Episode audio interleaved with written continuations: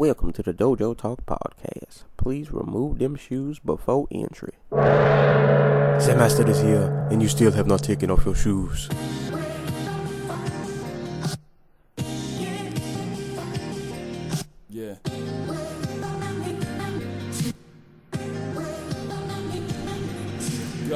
Living every day to define man's mission. Look into the sky for divine transmission. Deaf man's vision makes the blind man listen. Eyes on the prize, this is blind ambition. Thank you. Yo, yo, yo, yo, yo. What's going on, people? Thank you for joining me for another week, uh, another episode of the podcast. I was going to put this out on Monday, but I figured, you know what? It's Sunday. You're probably not doing much. I know I'm not doing much. So I just got around to editing this episode and figured I'd just put it out today. Um, but real quick, just wanted to do a quick intro. Um, after this episode, I might take a brief break, at least for this week. My birthday is coming up on Saturday, so I took off for work Saturday, off Sunday. So I'm gonna, you know, chill out, relax this week, and then um, I'll definitely be back next week, probably for some more episodes. I'm pretty sure there's some fights coming up. Um, I'm pretty sure the Alexander Gustafsson and Glover Teixeira fight is actually yeah, that's the day after my birthday. So, um, you know, I'll be back next week. Uh, me and Antaku will definitely review that, and might even talk about some of the fights that happened yesterday. I know Invicta had a card yesterday. Um, Glory had a card yesterday, and from what I've seen, there was some there was some pretty good cards. Um, I think it was even a few boxing fights yesterday, so it'll, it'll be en- enough material to to talk about next week, as well as some some other albums that hopefully I'll get to listen to by next week, and then I can have those geared up and ready. Um, so just wanted to give that quick heads up. Um, as for this episode, um, we got another guest came through the dojo and chilled with me. Um, my man Hamid came through, aka Pale Moon. Um, I've known this man since what 11th 11th grade, I think.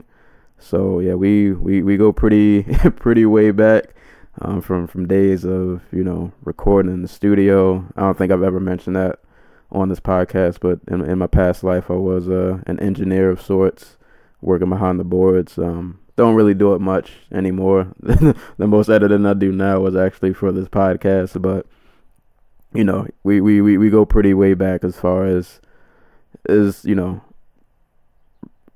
He he was around when I first really started like getting really heavy into into music in general. You know, he was actually probably one of the one of the first friends I made when I moved up to where I'm at now. So uh, me and him had a chance to chop it up for about an hour. Actually, know what? Not gonna lie, we went we we went pretty well over an hour. But um, we uh we chopped it up about Logic's album Everybody. Um, we also got into kind of a, a good mainstream that mainstream uh discussion of of mainstream rap music. Dudes like Drake, Kendrick. Uh, I think we even threw in Wale, Lupe. We we kind of went all over the place, and then we, we kind of wrapped it up at the end, talking about uh, Wonder Woman and kind of the future of DC in general, and how Wonder Woman could maybe make or break DC's plans for the next few years. But yeah, man, it was a really dope episode. I'm glad he came through. Definitely will probably have him back on the show. Um, I will leave a few links in the description below so you guys can check out his music um, on SoundCloud. And if I can find that old album that he has on Bandcamp, which I'm, I'm pretty sure I can find it, I'm going to leave a link to that too. I might even leave a link to the video that we recorded. Um, that one music video that I was in for like 0.2 seconds. Um, I'm gonna try to find it. I'm gonna try to find it. Um, I'm gonna leave a link to that too. But yeah, man, uh, this was a, a dope episode, and I hope you guys enjoy. Peace. I almost just want to start it with that chirp. Is that you? Yeah, yeah, there's probably some birds in the background. so, so I that's that's the intro of the podcast. I don't even care. Yeah, peaceful. We started things off with that right. Welcome to another episode of the Dojo Talk podcast. This is episode number 26. We got birds chirping. Um, it's about I don't know 85 or it was like 85, 90 degrees earlier. So um, yeah, we're we're gonna we're just gonna roll, and I'm I'm gonna try to keep up the energy with my voice. I might fade away, but I went on a three mile hike, so I have an excuse. So at least for the next 45 minutes, I'm gonna try to sound energetic before I fall over and die. But um, yeah, today I got a guest with me for the the second time, so I'm making history again, getting getting other people in the in the house. I got a podcast roommate. We had another guest a couple weeks ago. Now we got another guest. Um, I will let you introduce yourself and let them know who you are and what you do. Uh, what's up, everybody? I'm Hamid, aka Pale Moon. That's what I'm going by these days. Uh, yeah, and I'm here to talk about some albums and maybe some other stuff in the mix. Yeah, we're, we're probably gonna. Um, it's gonna be a lot of BS in this episode. I mean, we, we're gonna try to stay focused, but we. I'm not. gonna Just like old times. yeah, just like old times. We're we're not gonna make any promises. Um, I guess for listeners who don't know, uh, we go way back. Uh, to actual like recording in studios, and instead of recording songs, just watching World Star videos. So, Take it way back, take it way right. so we we gonna try to get through this smoothly, but uh, we we might have some slip ups, but it's all good. So Yeah, man, we're gonna have fun. We're gonna have fun. yeah, it's it's this album's gonna give us a lot to talk about. So My um, shoes are off, and I'm in the dojo, ready to ready to kick it. let's let's let's get it. We're gonna jump right into it. So this album today we're gonna talk about is Everybody by Logic. Um, I guess I I'm gonna start off on a positive note. Um, I'll Okay. give give him some props. I didn't see the numbers that he did, but he hit number one. I think. I'm pretty sure he hit number one. So See, yeah, I mean, I think like he's kind of like he's one of those cats who's been building up hype over the years. I mean, he's been around for a while now, but I mean, I just feel like every release he has is bigger and bigger, and obviously he's got a pretty uh a pretty I guess big fan base that I- mean, I'm not really engulfed in the Logic world, but I guess he has a pretty big fan base that we just don't hear a lot about, or Yeah, they're they're there because he's even under pressure did. I don't think it did this big numbers, but yeah, he he does numbers every time somehow. In an age where a lot of people are, I ain't gonna say flopping, but you know, doing a hundred thousand nowadays is almost like going platinum. So Right, I think like the average in some some cases is like between like ten and thirty, right? yeah, like 10, Joey, 30,000. Yeah. Joey only did like twenty something, I think, his first week. Really? Yeah, which is wild. As good as that album was, he only did twenty.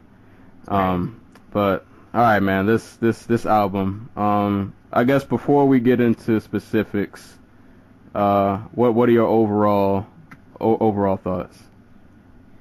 Well, and this is gonna sound bad, but it wasn't trash.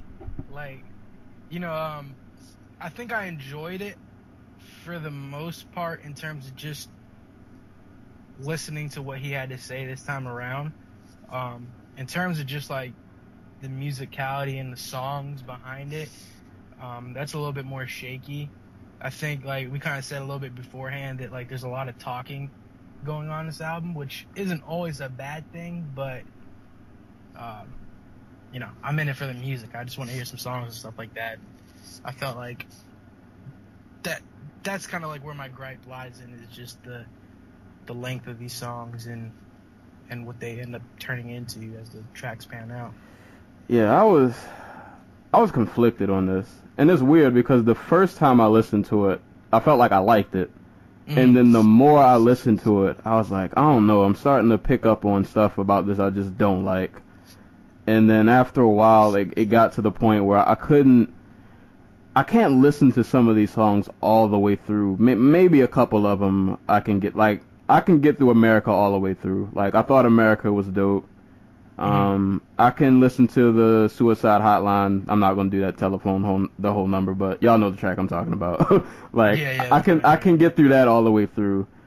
And like, there are a couple of other ones, but then really the the first track, the opening track, Hallelujah, to me, this that one track tells me everything I like and don't like about this whole album, all in one song. Like, yeah, it, kinda, it, it embodies everything about the album because you get, you know, the mu- musicality and you know beat switching up and stuff like that, and but then you look at the time and it's like a seven and a half minute song, and then you realize that, like you said, that kind of mirrors what the rest of the album is like. and you get you get these tracks where it's like you get about a minute to two minutes worth of like with promising stuff, and you're like, all right, let's let's see where this is going, and then it just cuts like that to um, just him ranting and raving about his life or Yeah, a, a dissertation, Yeah. almost.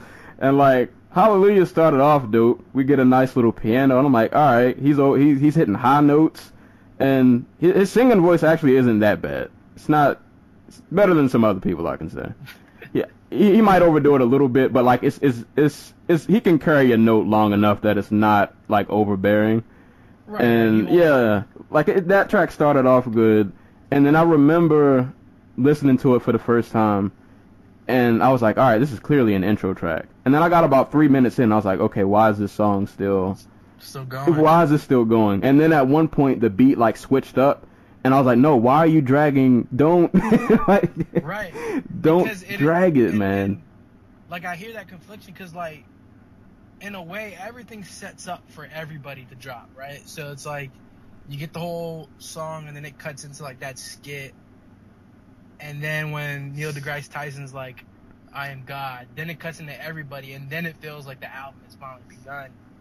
And like you said, but it took about you know eight minutes to get to the album begin. It just feels like an extra long intro. Yeah, for no for no reason. But I, I'll say it kicked off into everybody.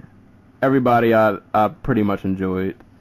Yeah. That was that's one of the few tracks on here that I can jam all the way through and not really get the urge to skip it. Um, But that kind of comes back to the whole again. It's just like that's a two minute and forty second song, right? right. And you think about it, and then you get into confess, which I thought was pretty. It was okay. It was getting. It was going places, and then you cut into like Killer Mike's sermon, and then it just kind of goes back in the same thing where it's like he had a song for about a minute and a half, two minutes, and then it just. I don't know. It falls off, and I feel it. I mean, what did you think? What did What did you think about Killer Mike's uh, verse or I sermon? was, um, I'll just go the song in general. I like the production, and actually, I'll say that about this entire album. I think m- musically, this is probably one of his better projects. Uh huh. But I felt like some of I ain't gonna say the beats were wasted. uh, That might be a little too harsh, but like they weren't. Confess should have been. You can't have Killer Mike on a song and not give him a verse. Like, don't like when when he got to the sermon. I mean, I, I was listening for about the first five ten seconds, and I was like, bro, you got to I need bars.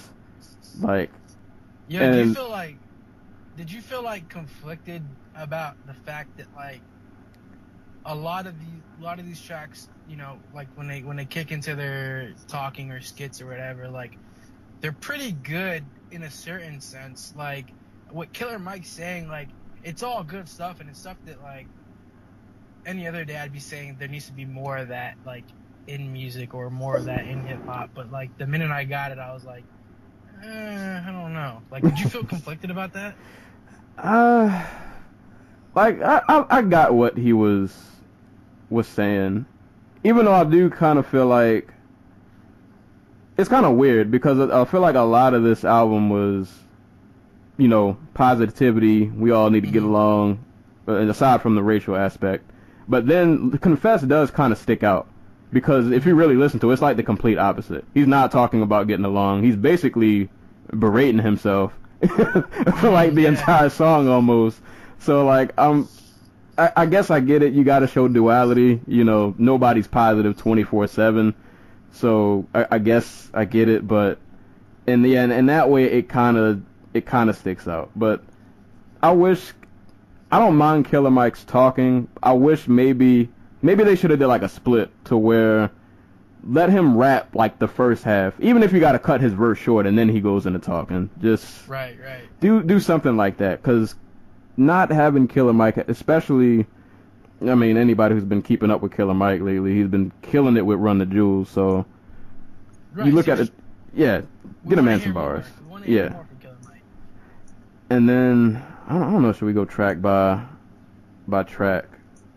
Um, actually, you know what? I'll jump to another theme that played out through a lot through this album. Uh, do you feel like the the the biracial aspect maybe got trying to think of the word. Maybe got beat to death a little bit. Like, was it too much?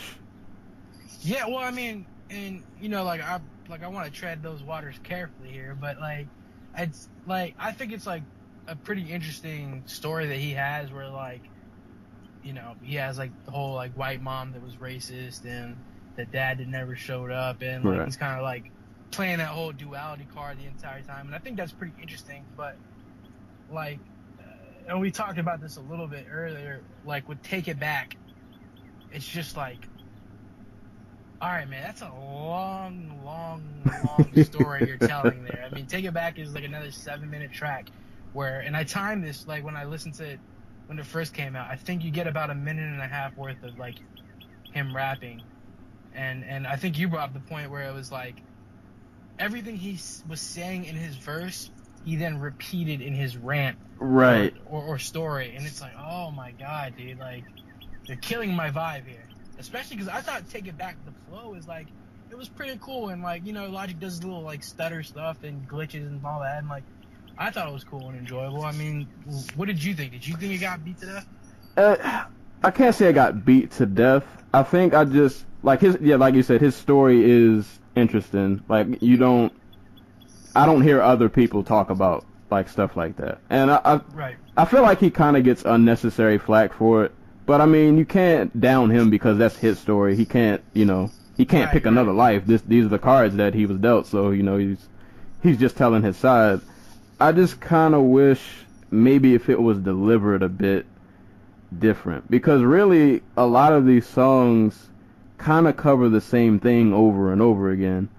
So I I don't know. Maybe I wish maybe there was some other angles he he could have taken. And actually, I'm gonna I'm gonna throw this out there. I saw a YouTube reviewer who I thought had a genius idea of how this album could have went and what would have made it like on some Kendrick type type Okay. stuff. So um uh, uh YouTuber's name is Granddad Willie. I'm gonna shout him out because this idea I thought was genius.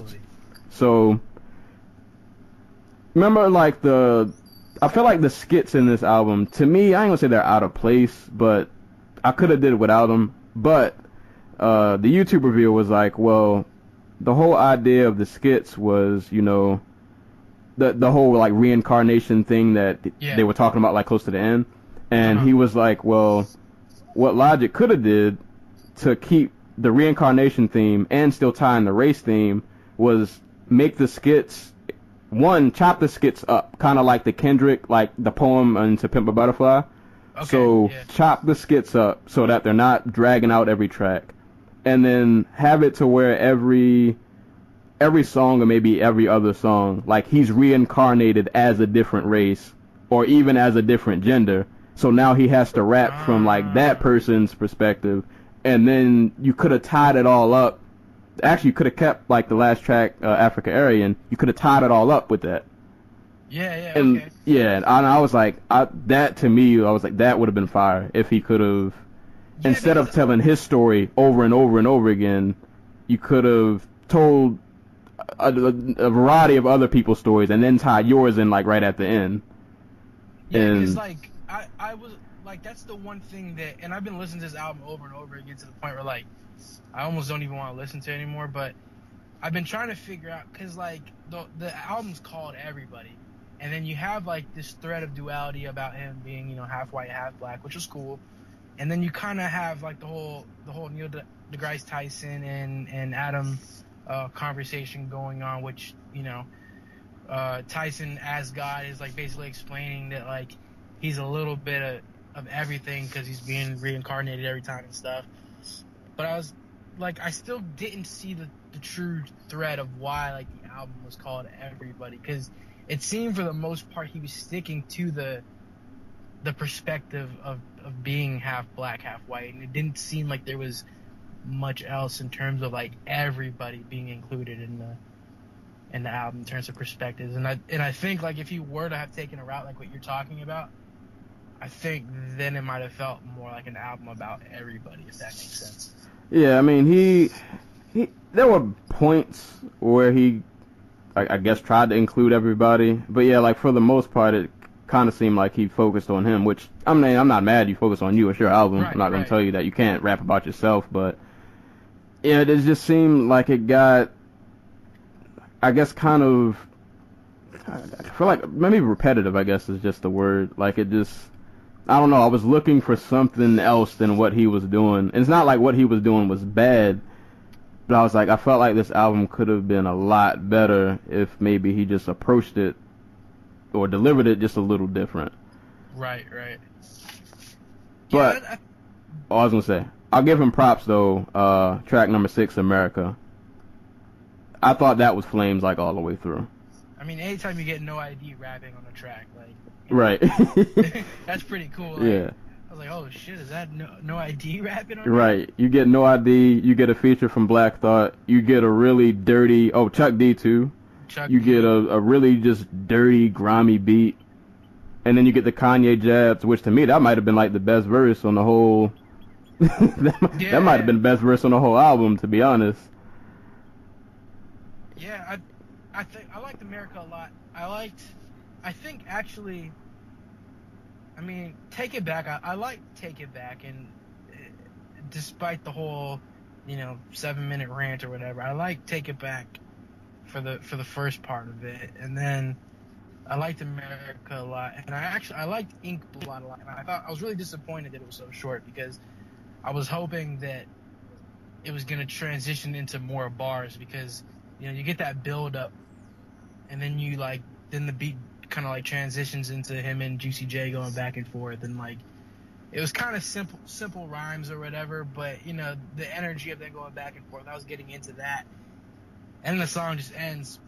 But I still I like that song a lot too, and I thought that that in America like really stood out, and I like most definitely too, I guess. How do you how'd you feel about the the slob on my knob that he just that Juicy J just randomly threw in at the end?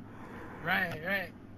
I thought that was dope. I thought that was dope, and I thought, um, I don't know. I, I want to hear another song from them because I thought like the energy they had there was actually surprisingly good because.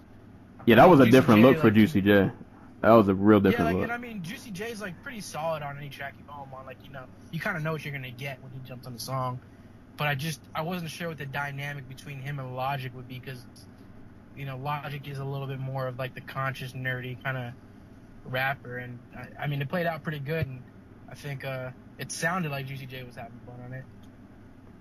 Yeah, about to say yeah. It yeah that and I feel like Juicy J was the one who kind of ran it. I mean, it wasn't a rant, but he kind of went on a little like right before the slob on my knob. He kind of just ran his mouth for about a good forty five seconds. Right. Yeah, and I'm like, So man, y'all could have So y'all could have still been trading bars, man. Could have. In, in, in total, you got about 25 seconds worth of rapping in there, which we just have to cherish. But I thought most definitely after that, I thought was pretty good. What'd you think? All right, all right, here we go. Most definitely. Uh, Oh man, I feel bad saying this. I feel so bad saying this. It's not a bad song. I'll say that. It's not a bad Okay. song. There was something about when it started getting to the chant, like the black people. Yeah, yeah. It was. it It was. was too much. Yeah, I don't know. Like I, and like I know, I know. You know, heart was definitely in the right place. Like I understood what he was going for. It was something about that part that was like, I don't know if this is too much or I think it's corny. Did it, did it go on too long? Like, cause that at that part, like, it's basically repeating itself for. A Yeah, while. yeah. Like, did it maybe just like go on too late? maybe that was it. Yeah, maybe he could have cut that short just a little. I don't know. Yeah, that part, I like almost chuckle when I hear it. like I don't know. It's something about that part that just gets me. It's not like I don't like it, but it's like I don't know. I don't know. Could have been yeah, maybe chop that in half, or yeah, I don't know. I don't know. Something about that part. It's not a bad song though. It's not a bad song at all. And then actually we're pretty much going track by track. And then we got Yeah. waiting room, which to be honest I don't even remember because I think after the first time I listened to it I probably just skipped this. I, bet- was this the one where he um I can't remember. Did he explain like his his wife had died or I forgot. I can't remember. Yeah, it's. I mean, it's all just the skit, and I think it's like. uh I think this is where he tells him like you're about to become a slave master or something like that. Okay, yeah, oh, yeah, like, yeah, yeah. You know, you- you're gonna be the the ninth lord of Fairfax or whatever the the, the thing was. Yeah, so I mean, I guess it's kind of like just a skit. Yeah, and it was like four minutes long of just. I mean, the skits aren't like the skits by themselves aren't terrible. It's just like if he could have shortened them, or like we said earlier, like what Kendrick did, just chop them up in little bits and leave them at the end of the song so that they're not dragging on for so long. Because after a while, it just messes up the flow of everything. Right. and I'm just like, I don't, I don't really care to hear this anymore. I think that's, and I mean, we still got like, you know, four more tracks to get through or whatever. But I feel like that's the problem with most of the album. Is it's just like, it's never like bad. I don't think there was any moment where I was really cringing. Well, there was one. And it actually is that suicide song, but like, which, which I feel kind of bad. But like, I mean, I think for the most part, like the whole album was like, like you can hear the talent there. It wasn't like it was just some like trash, like I don't know, like Migos album or something like that. No offense to Migos. All right, so Oh. what, what, uh, what about the suicide song that's next? What, what about that bug, dude? You know, like, and I Lupe did something like this too, where like I guess like when he does like his cancer theme songs or whatever, Right. like these type of songs that are like meant to kind of like have a message to them to like empower people going through stuff. Like, I don't mind there being a song that like empowers people, but I think like when your chorus is when your song title is about a suicide hotline and then your chorus is I don't want to be alive. I don't want to be alive. I just want to die. I just want to die. Like it's so like just like an easy, simple-minded way to approach like a topic that's actually pretty heavy and deep. And like I guess the best type of song I can compare that to would be like that track off the Pimp Butterfly from Kendrick where he's like talking to himself and like basically like drinking and like kind of like having that inner conflict and like the suicidal thoughts or whatever. Like I feel like that's a more nuanced kind of smart way to approach a topic like that than just having a song saying like who can relate like it, yeah. it felt too easy you know what i mean and Yeah. that kind of stuff gets to me at times You know what? Now that you say that, that's kind of how I felt about the most definitely. Like, Okay. yeah, it kind of like that to where like that. It's it's so surface level.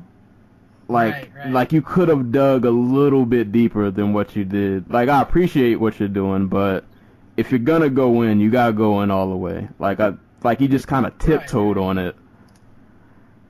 Yeah, I, I like that song though. that It's we already know and, and have heard before and right.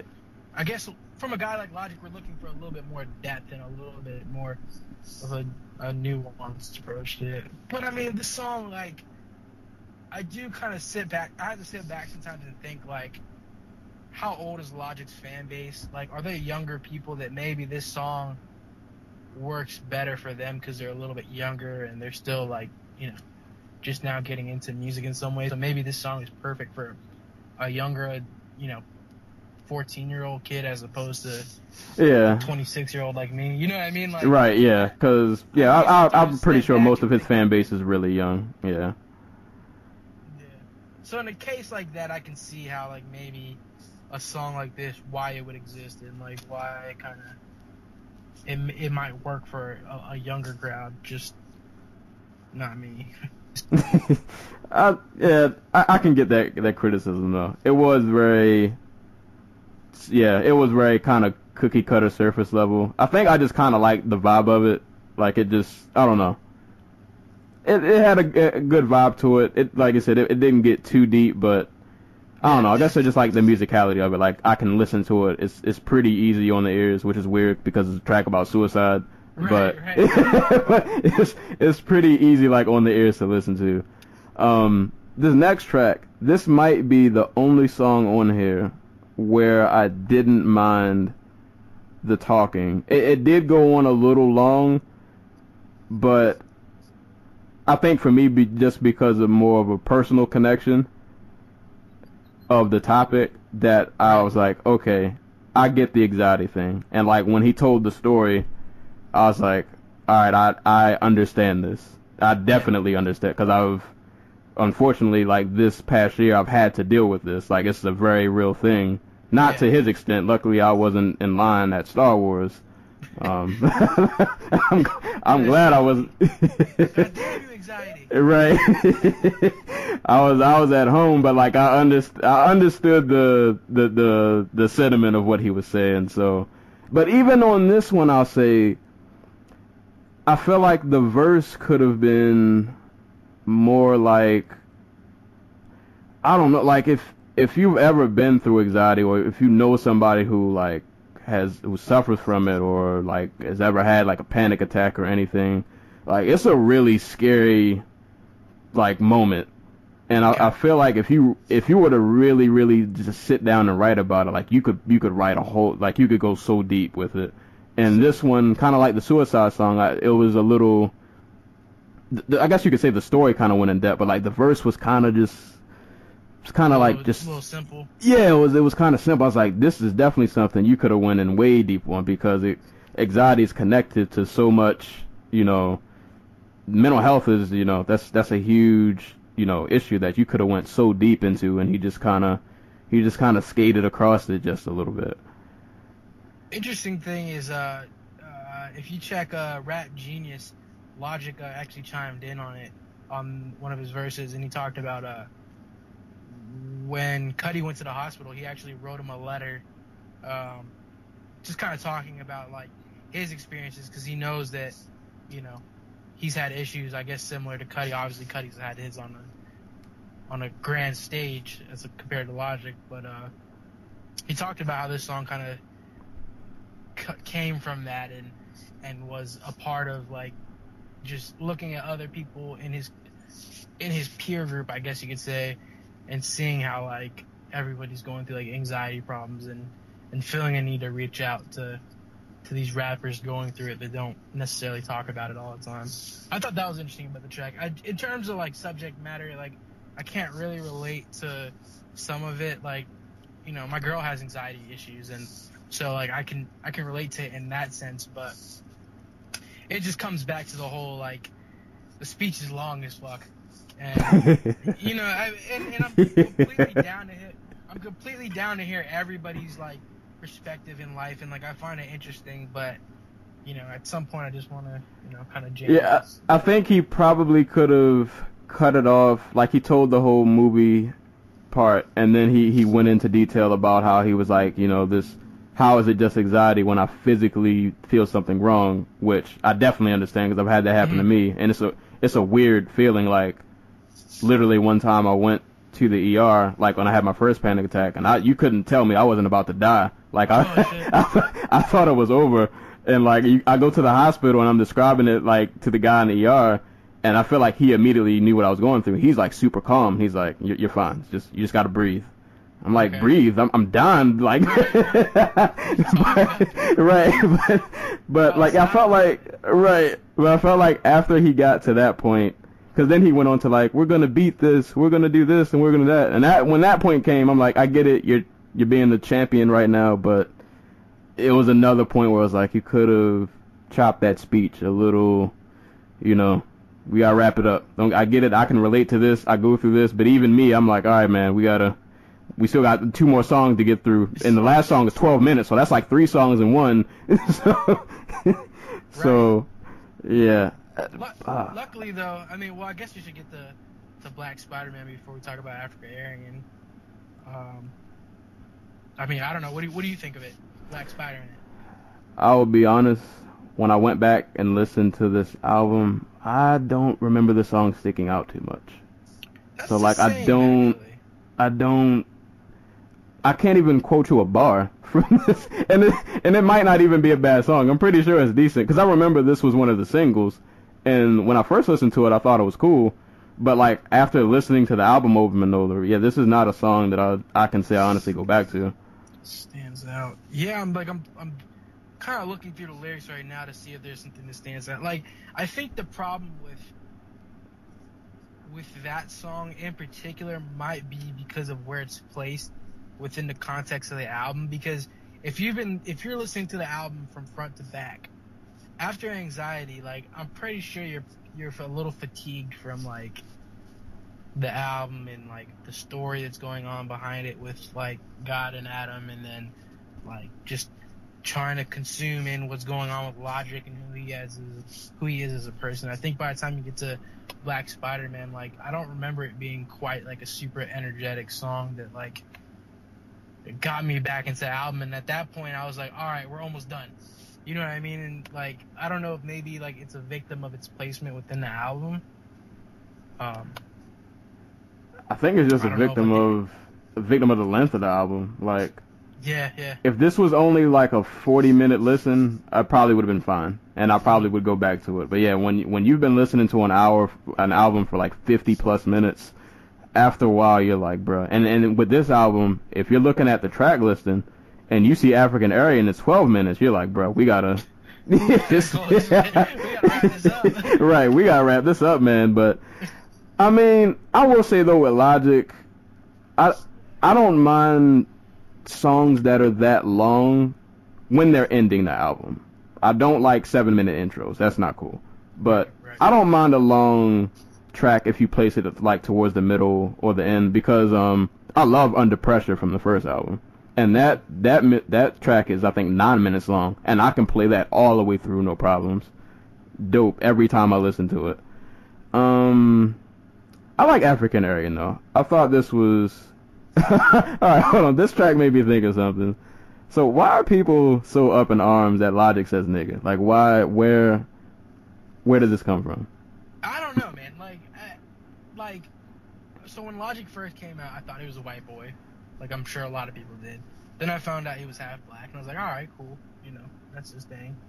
And then, I mean, like, I don't have any authority over that word, so like, I can't really tell you why or why not people should be mad at it. But I mean, it seems as though, like, I mean, if he considers himself black and if he's half black, then I don't understand why he wouldn't have the right to say that word, and I don't understand why people get mad. But if I had to take a guess, it would just be because, in terms of like his style and like his approach and the way he speaks regularly, maybe he comes off as a white boy, and maybe that kind of rubs people the wrong way. Which I guess is the point of this album. Yeah, that's that's the only thing I can think of. Yeah, he he he comes across as quote unquote white because he he speaks properly, so on and so forth. But I feel like he's dropped the N bomb before. I could be wrong, but I'm I'm pretty sure I've heard at least on one mixtape. Not a lot. I know he doesn't say it a lot, but Is is that what it is? Has he just not like? I mean, I listen to so much rap that that word kind of like you don't think about it. it's just like it's just it's a, it's a word to rhyme something with at this point when it comes to Right. It's a what I mean? So placeholder. it's like- yeah, so like I never really like I didn't notice that Logic doesn't use that word. Yeah, because I listen to, I still listen to Under Pressure a lot, and yeah, I don't, I don't think he dropped. He might have dropped it once, maybe. hmm Even with the Incredible True Story, because I, I kind of listened to that one a lot too. I don't think he dropped it on that either. So I think it was just that you went two albums without hearing it, maybe even more than that, including his mixtapes, and then he says nigga one time, and dudes are like, hold up, like I didn't know that was in your Do you- do you feel- vocabulary. Do you feel like there's something like fraudulent in that? Like maybe he's like I don't know, like trying to take like I don't want to say the word gangster because that's not the right word, but do you think like he's kind of like trying to take on like that style of I don't know that personality that's not necessarily true to him? Maybe that's I- offending people. I can't say that because uh, if you listen to it in like the context that he's using it, because in African Aryan he's talking about uh, uh, I can't remember how the hook went. Uh, something about I go back in time, uh, my nigga dad, my cracker mom, stop the pregnancy, something. I can't remember the line like word for word, but like the context that he's using it, like I understand it. Like he's not just throwing it out there just to. It's not like a Wayne verse where you just rhyme nigga. like you just rhyme it with itself, and you just yeah, like he's he's using it like I guess like with a purpose, if that's even the right way to say it. But yeah, I, I didn't. To be honest, when I heard him say it, I didn't blink. Like I didn't. I didn't. It didn't bother me at all. And yeah, I'm not gonna It wasn't, like, tell. jarring or anything like. Yeah, it didn't. And I, I'm not gonna tell people that you know they can't feel a certain type of way. Just, I personally, I don't. I I don't get it. Like I I'm I'm not mad. I'm not. I mean, it'd be one thing if he was just like you know n bomb n bomb every track and like it didn't really have a a reason. But you know Well, he said it like three times in the whole album. Like, Yeah, and like I think okay, so like I'm kind of looking at the lyrics right now, and like, um, I mean, when he's saying when he's dropping it, he's also calling like his mom a cracker. So like he's calling, he's saying like the N bomb, like referring to his dad as the N bomb, and then his mom is the cracker. You know what I mean? So like, I guess like he's kind of playing off like just a racial epithet Yeah, yeah. towards each other. Period. Like, I mean, I know cracker doesn't hold that kind of weight, but. I guess that's what he was getting at. I mean, yeah, again, like- he, he was again, he was like, playing both sides. I, I don't know much about the politics of, of that word or like or like where I should line it, but like just from like an outsider's perspective looking in, it just kind of seems like if if and I, I didn't I didn't realize he wasn't using that word before, but it it seems like he's just a- analyzing again going back to the title of the song African Aryan like it just it seems like he's just analyzing where he stands and and in that mud of just being mixed with you know two different races and and trying to figure out what he what is him and what isn't him and I think if you if you look at it like that then I, I don't know it, it seems a li- I, I can't really see a thread of like where you should be offended at But- yeah, but I'll I'll leave that alone. Right, right. I feel like he can't he can't win no matter what he does. He, like it's a whole album about being biracial and the struggles that come with that, and how both people hate on him, and people hated on him for doing it. right. so he proved every he proved his point by, by the backlash that he gets. Um. So this uh this lo-fi J Cole verse at the end. How how are we feeling about this? Um, I actually loved it because, and I don't know if it would have. I, I like the idea that like J Cole just probably said somewhere in his room and he was like, "Yo, like I see what Logic's doing. He's got an album coming out. Let me just let me kick him a quick little verse real quick, just as a." You know, hey, like, hey, yo, here's a verse for you, just for yourself, like almost like a letter or something like that. Right. Like that's that's how I play it played out in my head. Like he almost, it's almost like he wrote Logic a letter, just saying, yeah, this is for you. And I like it like that. Like if J Cole did that for Kendrick and did that for Wale, sorry, uh, you know, like, you know what I mean. Like I like the idea that J Cole just hits up people with random lo-fi verses that aren't necessarily for anything other than just to, you know, give them some perspective in life. And so I liked it in in that context. I don't know if it really fit with the rest of the album, but I mean, what do you think? Yeah, was, other than the lo-fi like sound of it, which I thought was kind of weird. Like Mhm. if you pay attention to the verse, the verse is fire. Yeah, Like he's kicking, he's kicking a lot of games. Yeah, like the verse is super dope. It's just people probably don't, and I get it. You- hear the sound of it, and you're like, "Wow, would I want to listen to this?" Because it's so you, you can barely hear it. But like he's really kicking him game, Yeah, and it, it I think it's cool too because J Cole is biracial also. right. so right. like if you think about it from that perspective, and then you kind of like pay attention to the lyrics, it's like he's kind of giving him. He's kind of like just trying to give Logic advice and how he kind of sees the whole biracial thing and how it affects him and things like that. So yeah, yeah, like, I can't remember the bars per se, but he's like telling him, he's like, "Yo, like, I know you're like struggling with this whole biracial thing, but like, in terms of being a rapper, like, don't worry about that. Just be yourself, and and don't worry if people love you for being black or being white or being mixed. Just kind of, you know, do it because it makes you happy." And I thought that's pretty cool. And you know, to get back to the whole lo- lo-fi feel of it, I think that's what I liked the best because it kind of felt like it felt like it was handwritten. You know what I mean? It wasn't there wasn't no there wasn't like glitzy production behind it or you know, there was no ad libs. It was just like this kind of homemade patched together kind of thing that was just sent and I and I and I like that about it cuz um you know, I, re- I record music and like a lot of times before I get into the studio, I'll just have my phone playing and then I'll have something, you know, like recording me in the background and it'll sound a lot like that.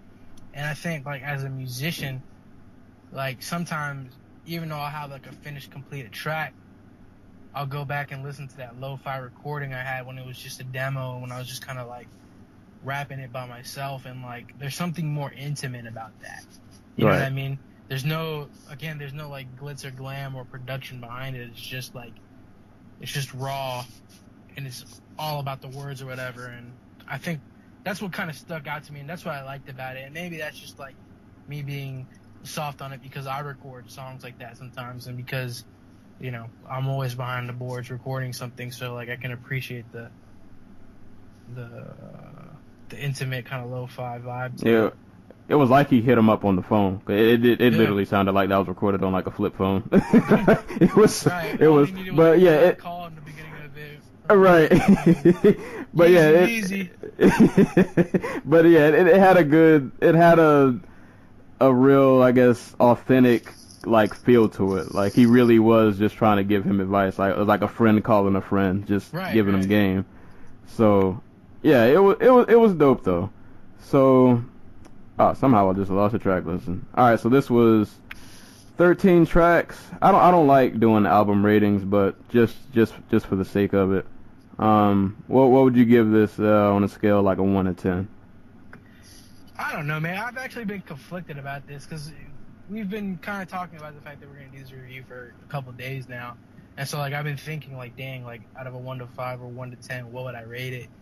And like, in some aspects, I would easily give it a like five or six because, I mean, when I really think about what songs I'm gonna be like playing over and over again for the next, you know, until the next release, I don't know that there's too many songs that I'll get back to on here. But I feel like if I say it's a five or a six, I'm kind of diminishing the like.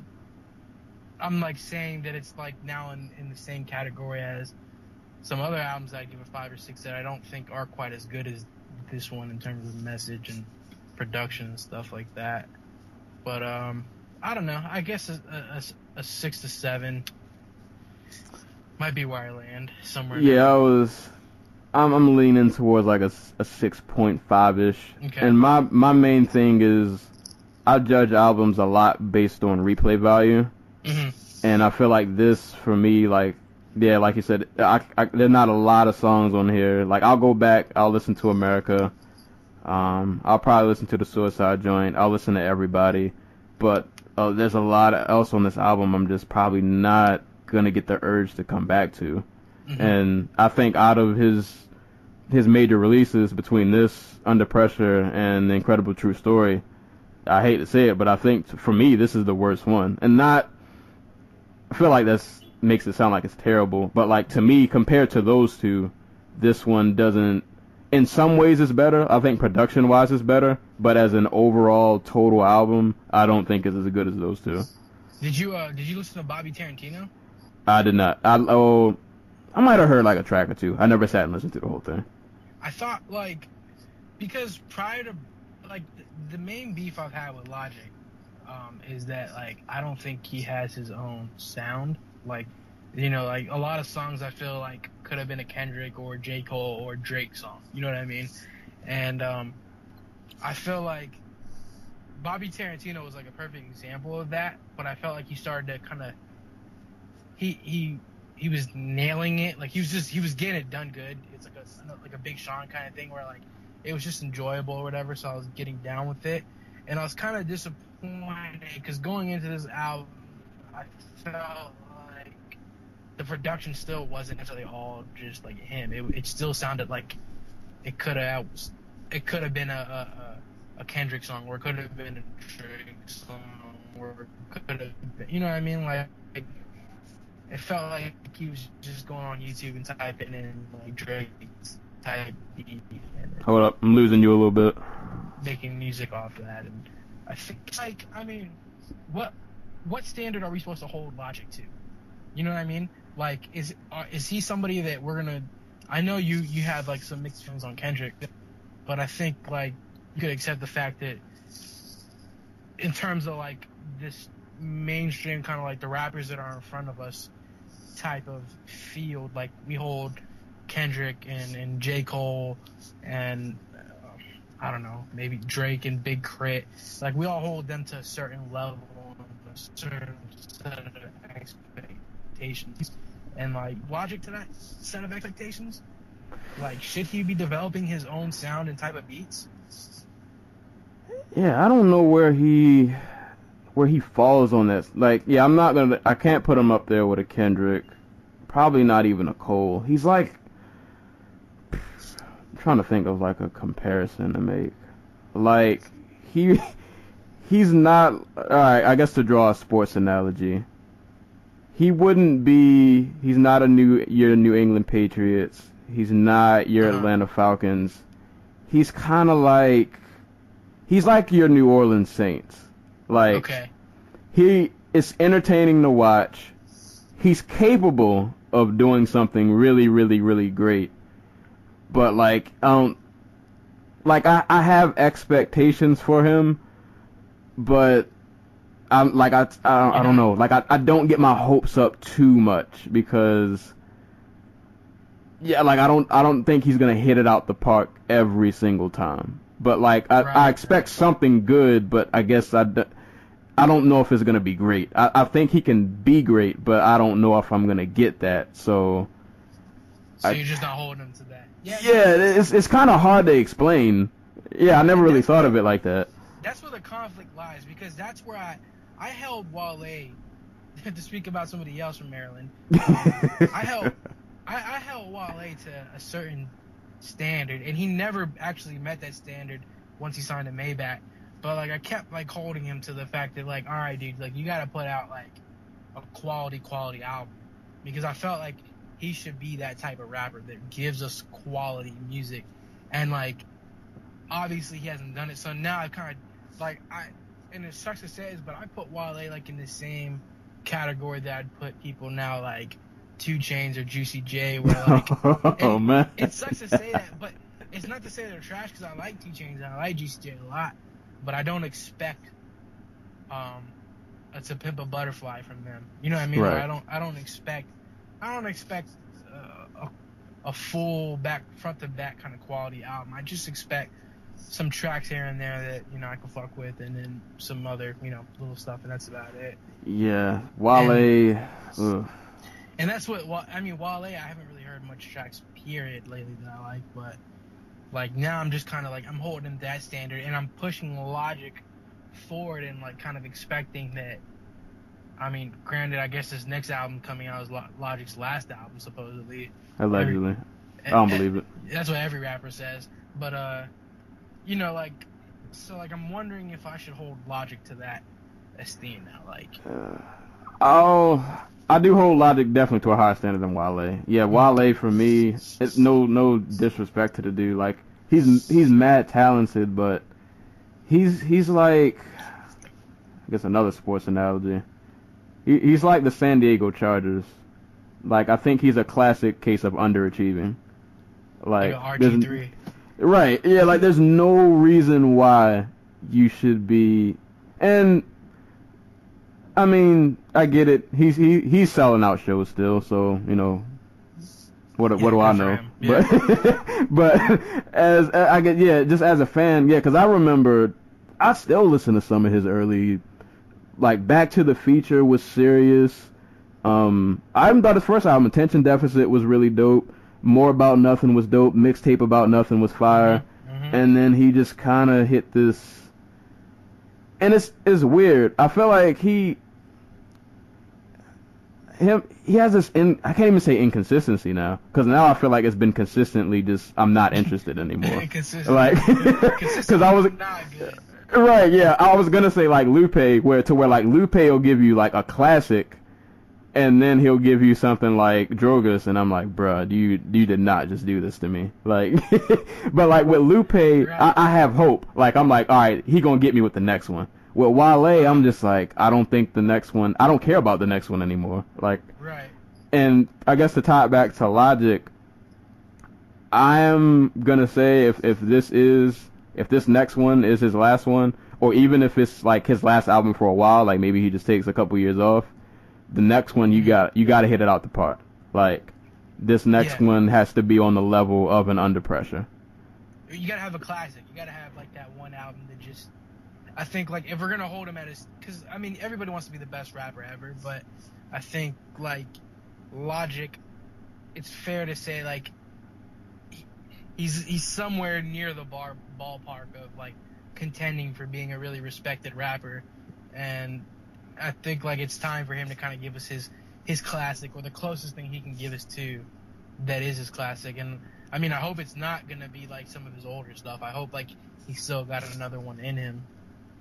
Um, so we'll see. I mean, he's he's teasing this next album to be some kind of big, you know, fanfare. Uh, you know, like it's supposed to be something that's never been done before. So Oh lord, maybe that can either be really great or really terrible. Yeah, yeah. Really, Where would you? I was gonna say the the switch of gears, but still kind of uh, nah, whatever. Where would you put Big K.R.I.T. in like this hierarchy? I guess because my opinion of K.R.I.T., and I guess I'm about to just completely switch gears. Uh, guess just to quickly end Logic, solid Okay. album. That's Okay. that's all I'll say. But K.R.I.T., solid. I think K.R.I.T., K.R.I.T. to me is super dope. Like he does everything, but I don't get like I feel like he should be up there with. Well, okay, no, I can't say that. I think K.R.I.T.'s problem is the mixtapes, fire all the way Mhm. through. Albums, eh, hit or miss sometimes. Though I, I Cadillactica grew on me a lot though. I I love Cadillac a lot actually. Yeah. And, like I I think like, and I guess, you know, like I've I've never listened to full K.R.I.T. mixtapes. I've more or less been the kind of guy that like, I've just like I've picked up a bunch of songs here and there, and like, I've liked everything I've heard, and like I listened to. Uh, what came before Cadillactic? It was a mixtape. Uh, Um, that was King Remembered in Time. It had like the gold cover. yep, yep. Yeah, and like, Fire. Thought- That tape was so dope. good. I thought that was dope, and then I was like, when I heard Cadillactic, I was like, all right, you're going a little bit more mainstream here, but that's okay because, you know, like I, he's a, he's a type of rapper that unfortunately, because he's a southern rapper, that's got like that conscious element to it. Like those guys, for whatever reason, don't get any love when it comes to like the mainstream. I mean, you see how long it took Killer Mike to kind of get on, and like I don't know that he was always conscious in all of his music or whatever, but you know, I, so I could see why a rapper like K.R.I.T. might need to play to a little bit more pop friendly ear. I just I'm looking for I'm looking for his classic too. And like going back to your question of where would I put him, um, I wouldn't put him necessarily up there with like Cole and Kendrick and I mean I don't know if you'd put Drake up there, but I, I put Drake up there for other reasons. But if those are the three, I would put K.R.I.T. on that next tier of like guys I'm watching for to see where they where they take their next aggressive swipe at the at the throne, so to speak. I'm looking at. I have my iTunes pulled up, and I'm looking at all my Big K.R.I.T. songs. I listen to. I never realized I listened to him so much. Like, I'm looking at like, cause it tells you how many times you listened to a song. Right, right. Bruh, I've, I've been ODing on. He's yeah, I was. like, he's yeah, he's. like, he does his own production and like I mean I can't look at anything from K.R.I.T. and really like hate on it. Like there may be a song or two that or some questionable moves here and there, but for the most part, like I mean I think he's a he's just he's a good rapper that's just hasn't had his moment yet in in, in the like the way he should have. I thought actually he had the best verse on Lupe's last album. Um, for That- Tranquillo Right. or whatever it's called. Which is crazy. Like Big K.R.I.T. outbarred Lupe. Just Right. Just let that sink in. And not to say right, not to say that K.R.I.T. is a bad rapper, but Lupe is like god level penmanship. Yeah, you you expect nothing but the the best Lupe, and K.R.I.T. just came through and bodied him and Rick Ross real quick. All right. I'm I'm gonna tackle two more things before we wrap up. Uh, two more. What was that? Two more rappers. Okay. All right, so I'm, I'm gonna tackle two more rappers before we wrap up. Um, Okay. oh man, I said two. Who was I thinking of? Actually, no. I'll, I'll just say one until I remember the other one. Um, what? All right, I'll, I'll throw it out there. I'm not a big, I'm not a big Drake guy. Okay. And it's not that I don't think he's talented. It's just for me personally, his music doesn't do much for me. Like Mhm. I hear it and I'm like, all right, this is cool. But like I can't. I'm not sitting through a whole Drake album. I haven't listened to a whole Drake project since um sure. whatever that album was when he was staring in the cloud. whatever that one was. Uh, Nothing. I forgot. Yeah. Yeah, that one, which I thought was a, a pretty good album though. Like it wasn't bad, but like, what is his Here- like his the thing about next step? and and I've I've had a lot of time to think about this because I know a lot of like in the circle of hip hop heads, I know a lot of people don't respect him or don't like him, and a lot of those people say like, yeah, I like some Drake songs, but I I wouldn't consider him on any type of top five rap list or something like that.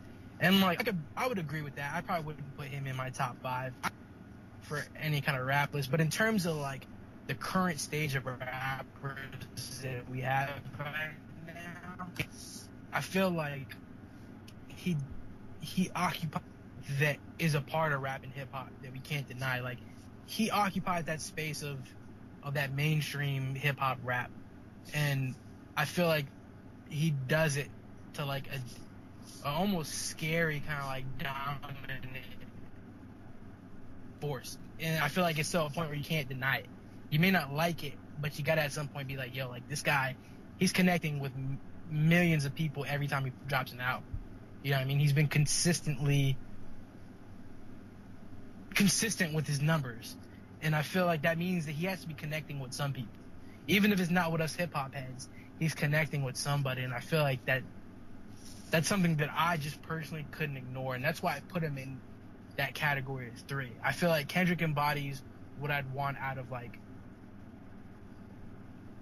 I don't know, kind of like a dense, painterly type of rapper, and then J. Cole, just for me, I, he's that that conscious, woke, kind of whatever cliche term you want to throw on it. Like he's just he's that dude with the with that's in the stocks, and I like that about J. Cole. And so like I feel like everybody they fit their own little spots. I, I listen to Drake when I just want to turn up and have fun. or if I want to be like mad emo about my girlfriend or something like that. then play some Drake, but if I want hip hop, I might lean more towards Kendrick or I don't know. I mean, do you think he deserves to be like in the top three current rappers? I mean, You're definitely a bigger hip hop head than me, and you listen to a lot more like of the underground stuff like that than I do on a consistent basis. it's it's hard because yeah, you can't. As much as I might not be a fan, and I I, don't- I make this argument all the time that numbers don't tell the entire story, but when your mm-hmm. numbers are that big, you can't you can't just ignore it. You can't just act like it's not there. Like he's Right. obviously doing something right, and I don't even. He's not a bad rapper. Like, I think it's just. I don't know. He's scary though, man, because it's like he's almost at this point where I feel like he can do no wrong. Like, like no matter what he does, he could drop an EP with three songs tomorrow and it would probably go platinum. Mm-hmm. Like, like he, he's hit this scary kind of power that like I don't think a lot of people, a lot of people don't get to this level, and I don't even know how he got there. Like, Well, Like- let me let me throw this at you, and and you can kind of tell me what you think about it. Like, I feel like we, if we really, really, really get down to the to the basics, right? Like the whole point of being a rapper, or whatever, is to be like the best MC, right? And part of being the best MC is that you got to get people going, and you got to get people invested in who you are as a person. You know what I mean? Like they gotta they gotta look at you and and and relate or something, to, you know, and that way you can control the crowd. And I feel like with Drake his thing is like you know who Drake is, whether you hate who Drake is or whether you love who it is. Like you know exactly who he is, and I feel like in a way he's just like I don't want to say a really good MC, but he embodies that charisma of what an MC should have in a certain kind of way, and I feel like that works to his benefit. And I'm not saying an MC in the case of like how KRS One is an MC, but like he's just I don't know. There's something about him and his personality that I think a lot of people get invested in, and that's why you see so many like memes with him, and you see so much other stuff surrounding him outside of the music that then I don't know. It just gets back. It it just makes it more appealing that when he does drop an album, you're like, oh shit, I know he's been you know beefing with Meek. I want to hear what he has to say now. You know what I mean? Right. yeah, it's it's weird to think about where he started to, because I remember I remember listening to like the very very first mixtape comeback season. If you'd have told me mm-hmm. that that guy was gonna and, and comeback season was dope, don't get me wrong. If you'd have told me that guy was gonna be on top of the world, like I wouldn't have believed you. and like he, I don't know, I it's weird, and I guess it's to his credit that I can't explain. Like I don't know, like Jay Z, I can I know how Jay Z got big. For one, Jay Z Z's just regardless of how you might feel about his recent music. Yeah, and I'm not even a huge Jay Z fan, but Jay got bars. But Yeah. Jay also is a he's like a mogul. He's like he's a he has a presence about him. And I don't think Drake has that. It's not the same as Jay, but it's just it's something. And I don't know what it is that he can just get people that to just kind of just they just gravitate to what I, and I'm interested to see like how long does this streak go?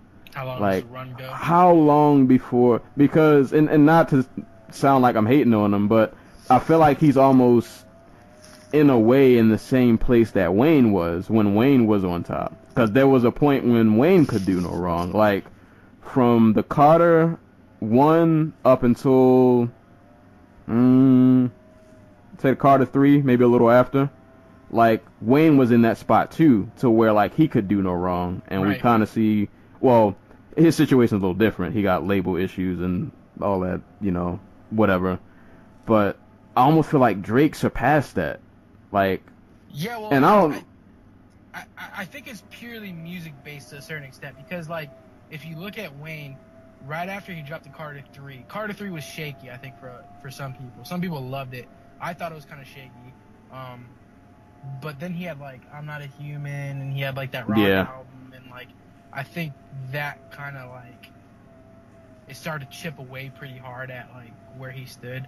With Drake, I think you I liked I like More Life for what it was, um, but I think that it's smart of him to kind of lay low now for a little while and uh, and you know come back in 2018 with something new. And I think, uh, I, and I've mentioned this before, like I think people have a Drake fatigue. I think they're just we've been bombarded with Drake for like the past 10 years, constantly hit after hit, and I think people now are looking for a reason to hate on him and I think the smart move to, to, to make is one where you just kind of lay low for a little bit and, and let people just kind of digest all this stuff you've put out and, you know, and chill out. And I think that's the way you maintain that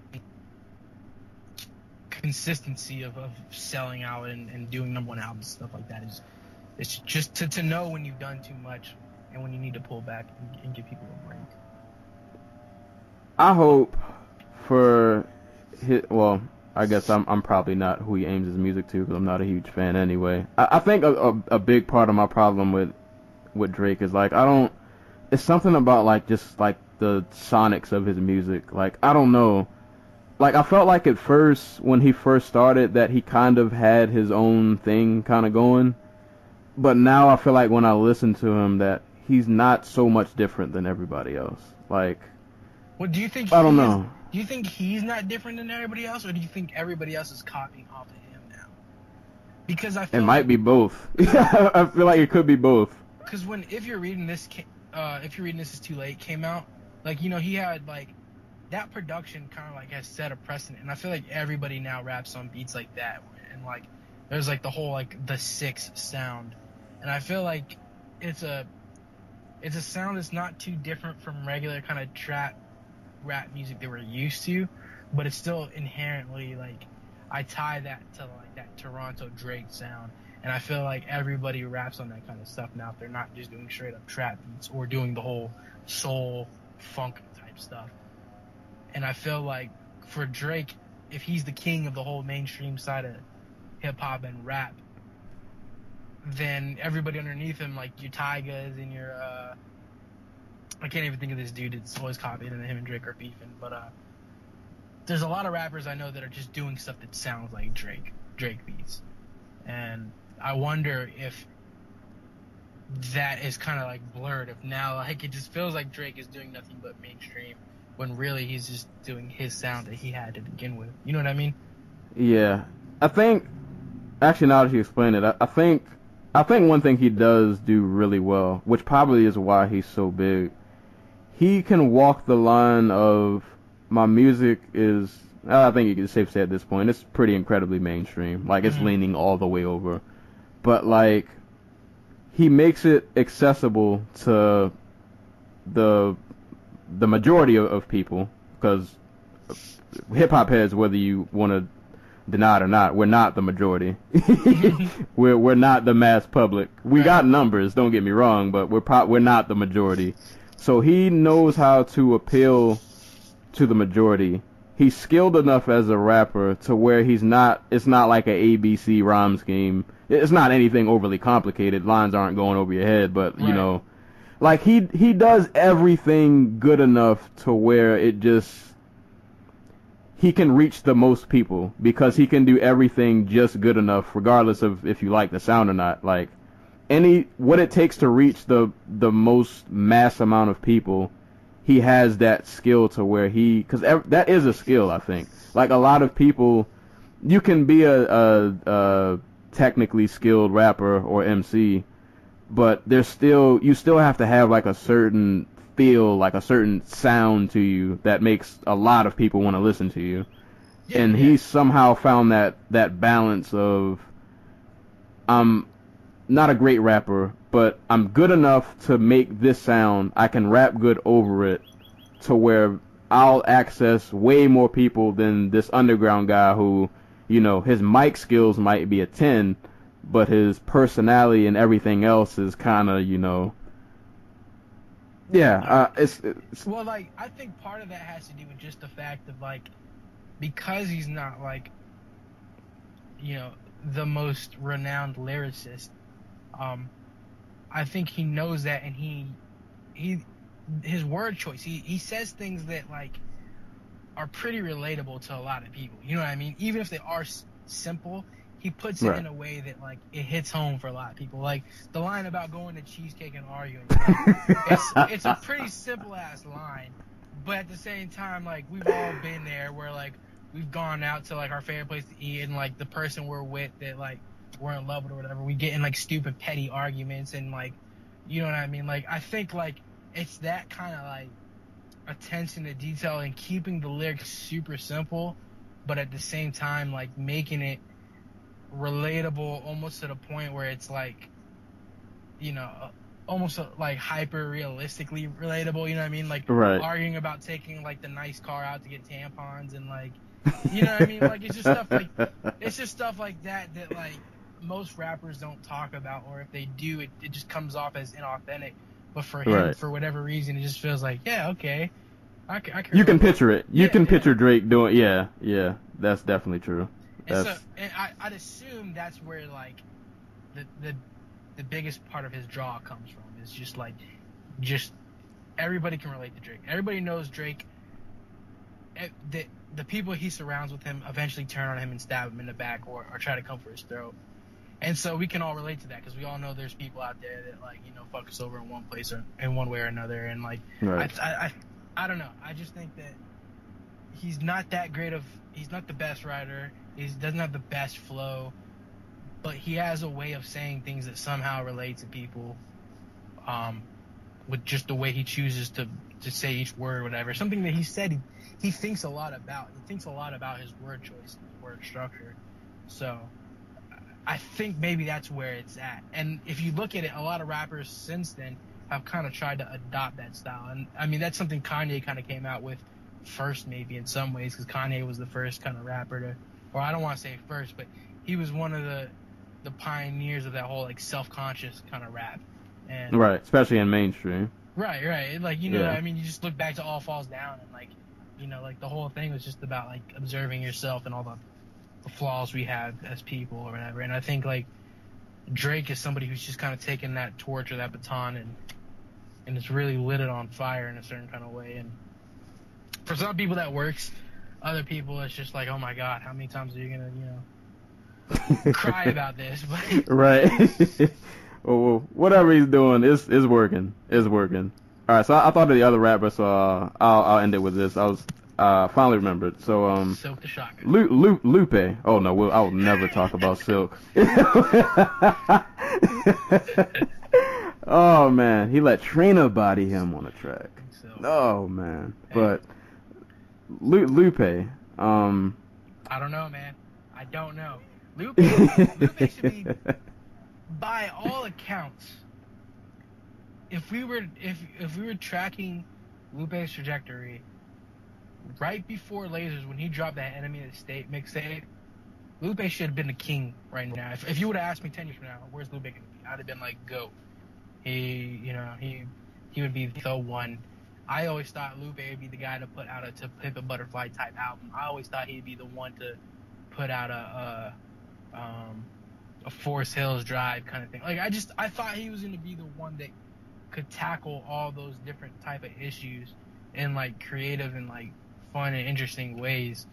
And like I I thought um shit, what is the one before uh Tetsuo and Youth? Tetsuo and Youth, I thought Tetsuo and Youth was okay and it and it grew on me more as time went on. But like I mean, what the fuck, man? Like like, don't, don't you feel like he's just like, like, don't you feel like the story of Lupe is always like, all right, hype up the album. The album comes out, people don't like it. Lupe blames the label, says the next one's gonna be the fire. You get the next one, it's a little bit better, but it's not quite, quite where you think it should be. And then Right. he drops another trash album or something like that. Like, I don't know. Like, what do you think? Yeah, he he's a weird. I don't understand his. If you just look at his career as a whole, it's just it's weird to look at. Like you come out the gate with food and liquor.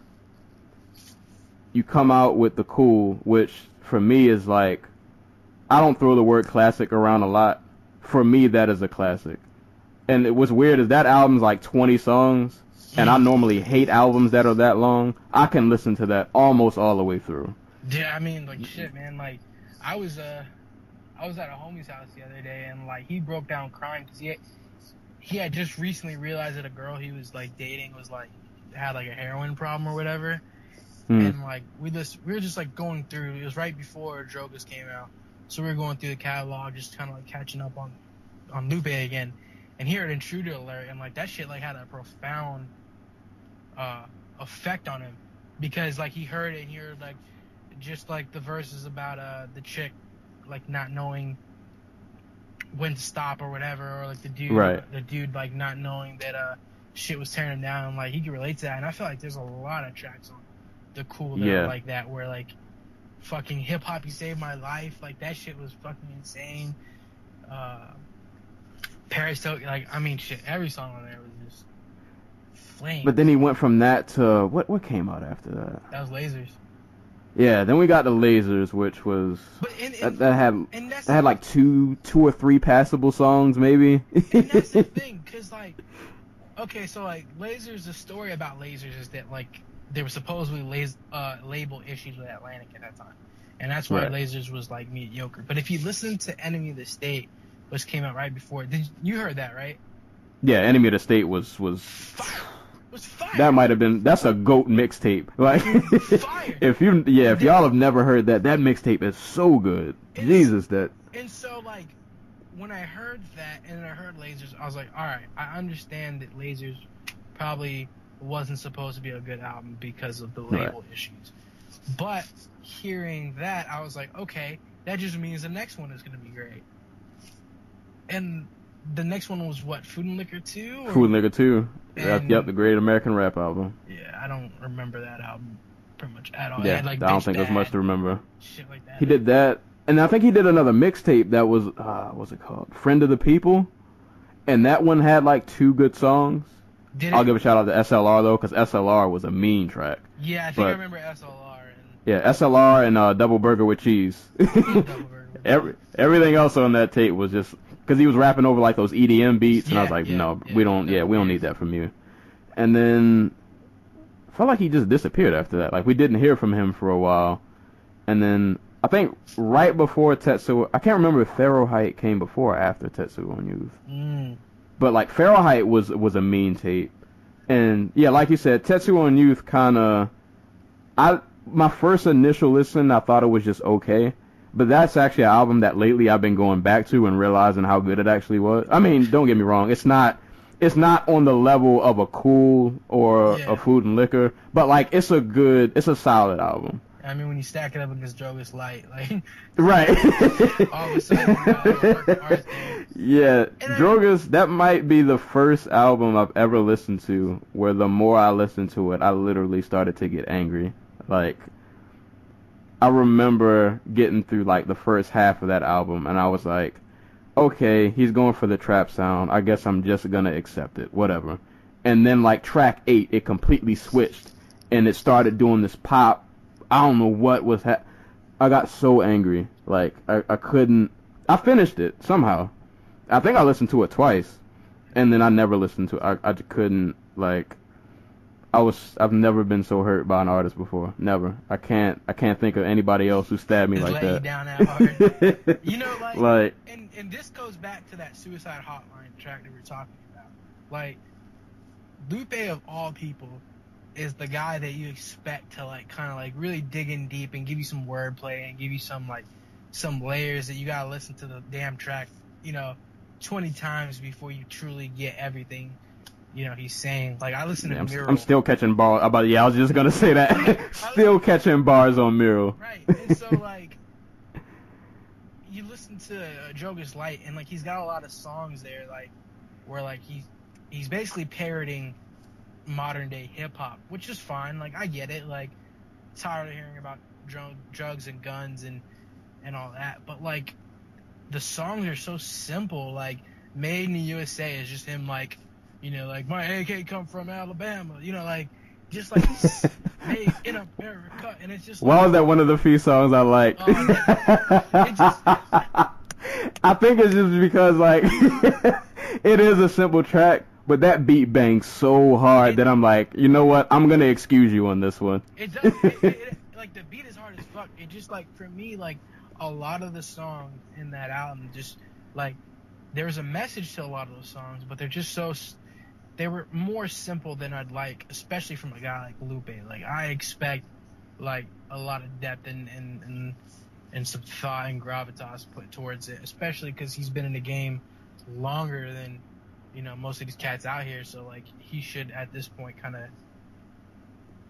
be beyond that kind of stuff and it was just Is um it was disappointing. is. Drogas Wave do or die? Is is this like the last stand? uh this is what's Like- this is what's gonna happen.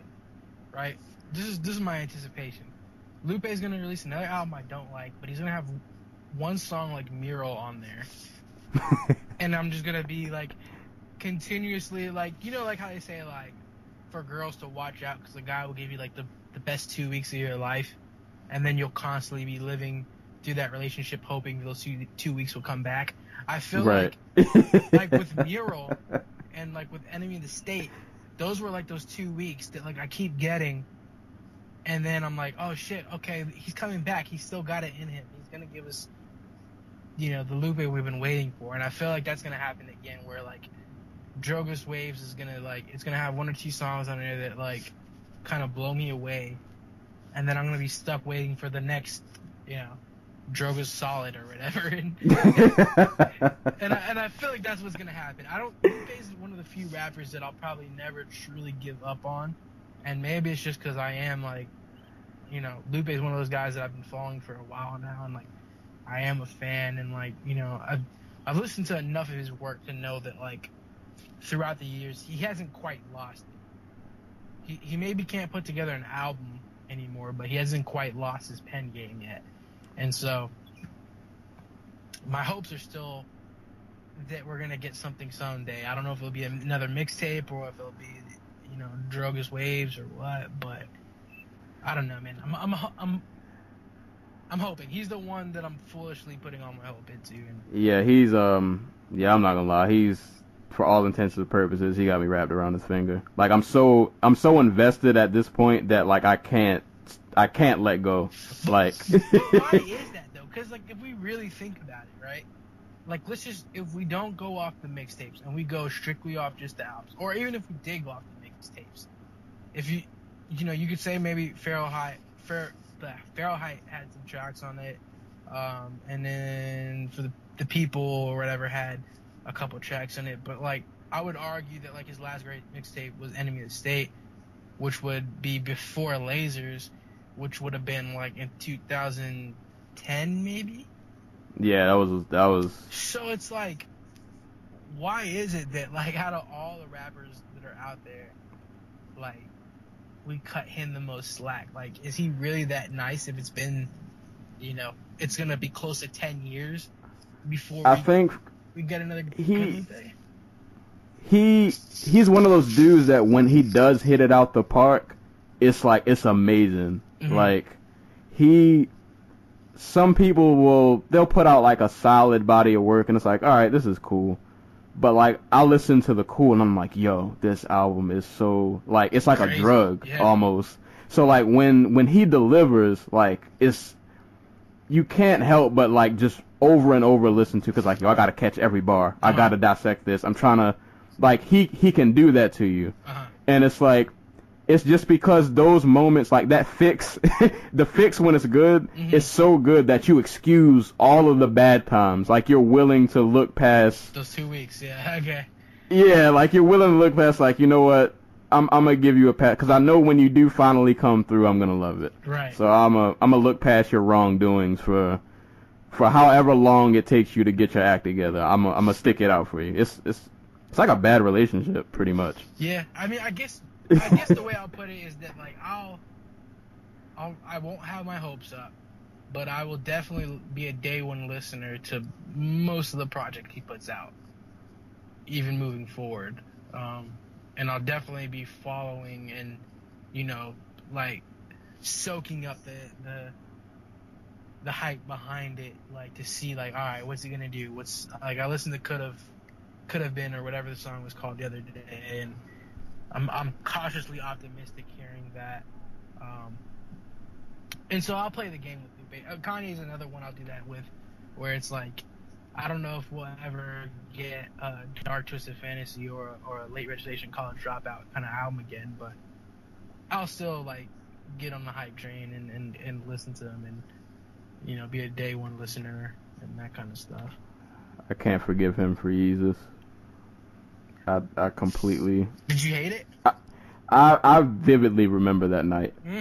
Kanye is the only reason I ever listened to a Mac Miller album because I needed to listen to something else because I was so Was that good AM or was it uh or watching um watching movies? the watching movies with the yeah that one. Mm, So like I remember listening to Yeezus and I like like the opening track I remember like just hearing this loud synth whatever mhm. and I was like I don't know what what are you doing like don't get me I, I love all genres of music but this was not easy on the ears and I was like I can't get with this but then it went to like Black Skinheads or something I was like all right I can get with this and then it went on this long stretch of songs I just hated and then at the very end he hits me with Bound 2 and I'm like where was this the whole like that was what I was waiting for but and you gave it to me at the very end Baron.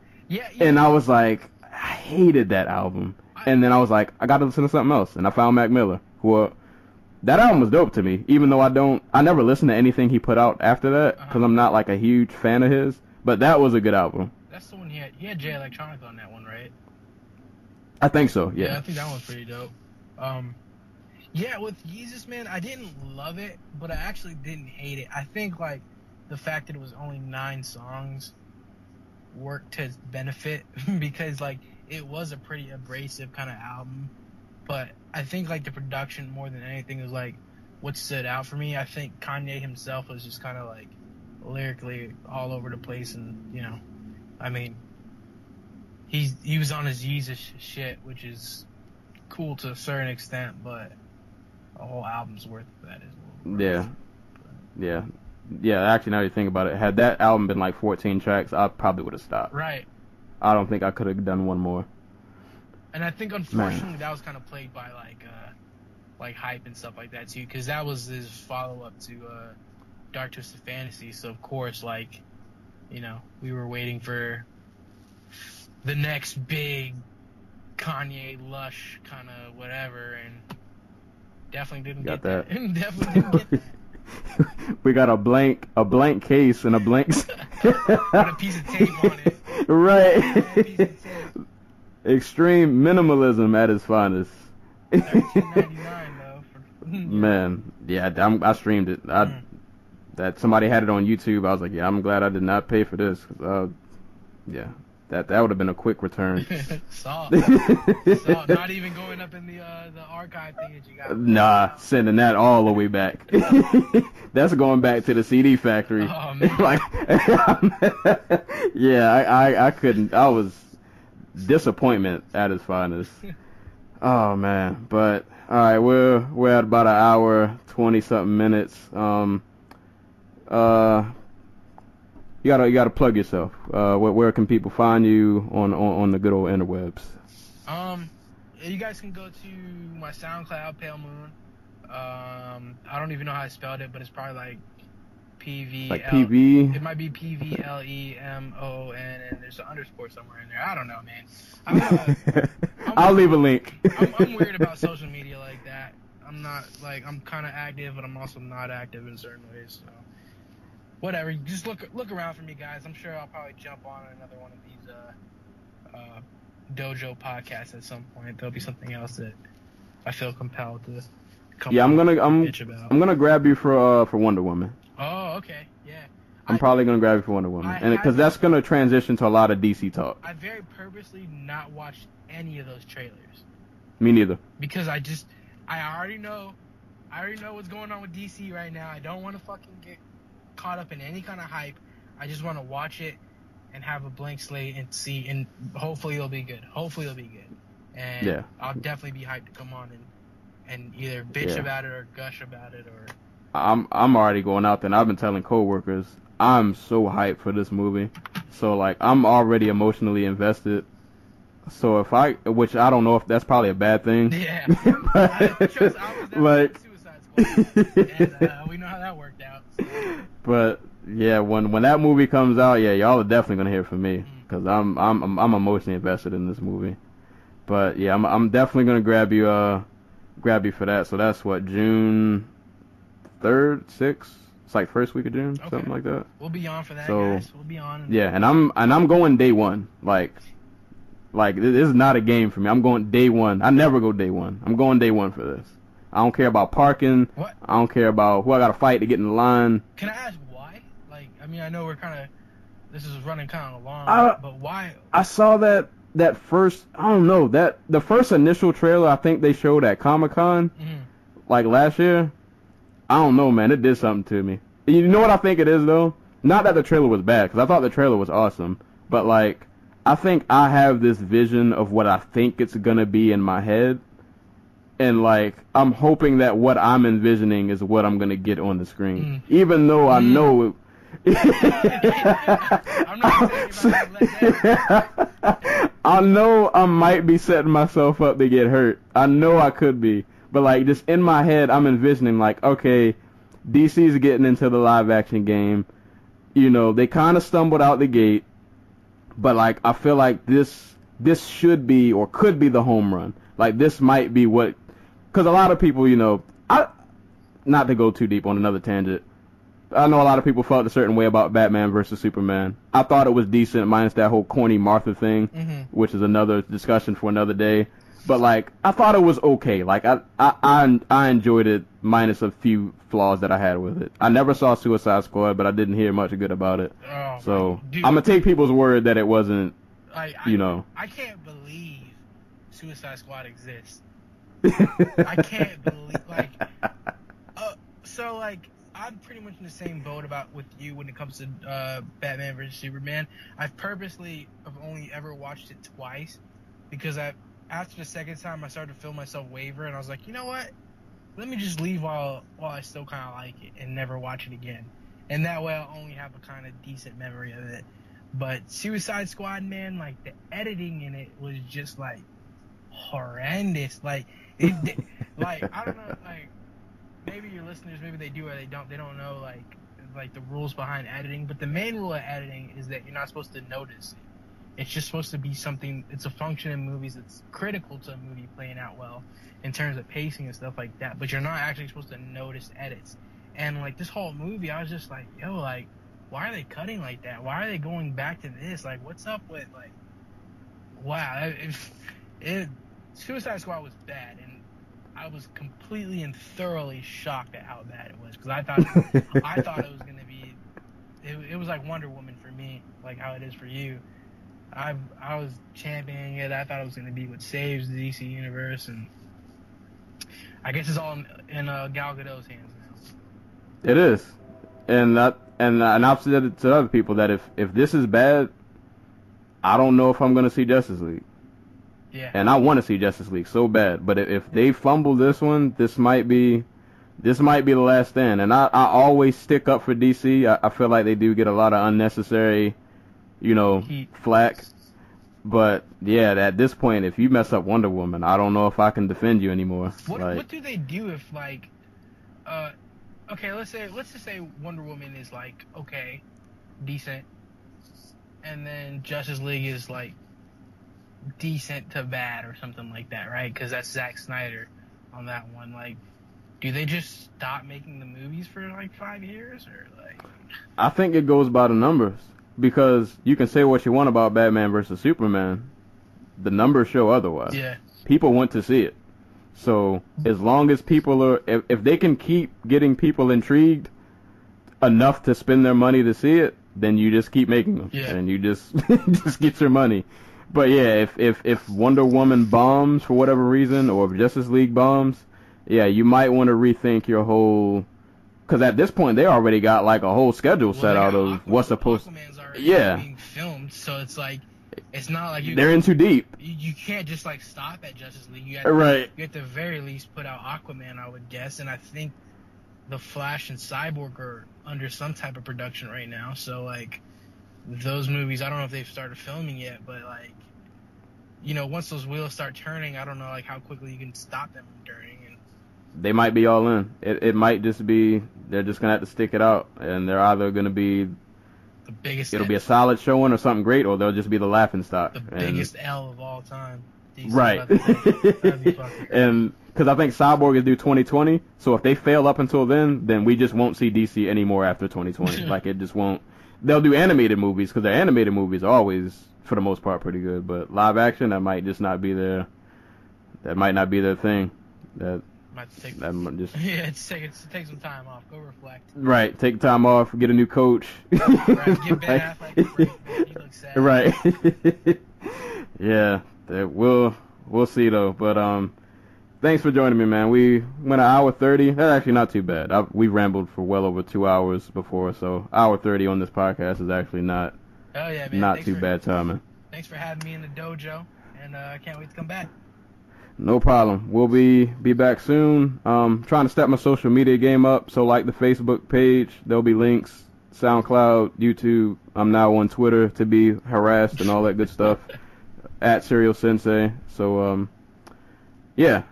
So we'll be back soon. Hopefully with another episode. I got some other albums up the up the sleeve. I've been kind of dabbling in. So I might have another episode next week. We'll see. Um, but yeah, thank you guys for listening, and until next time, we will catch y'all later. Peace.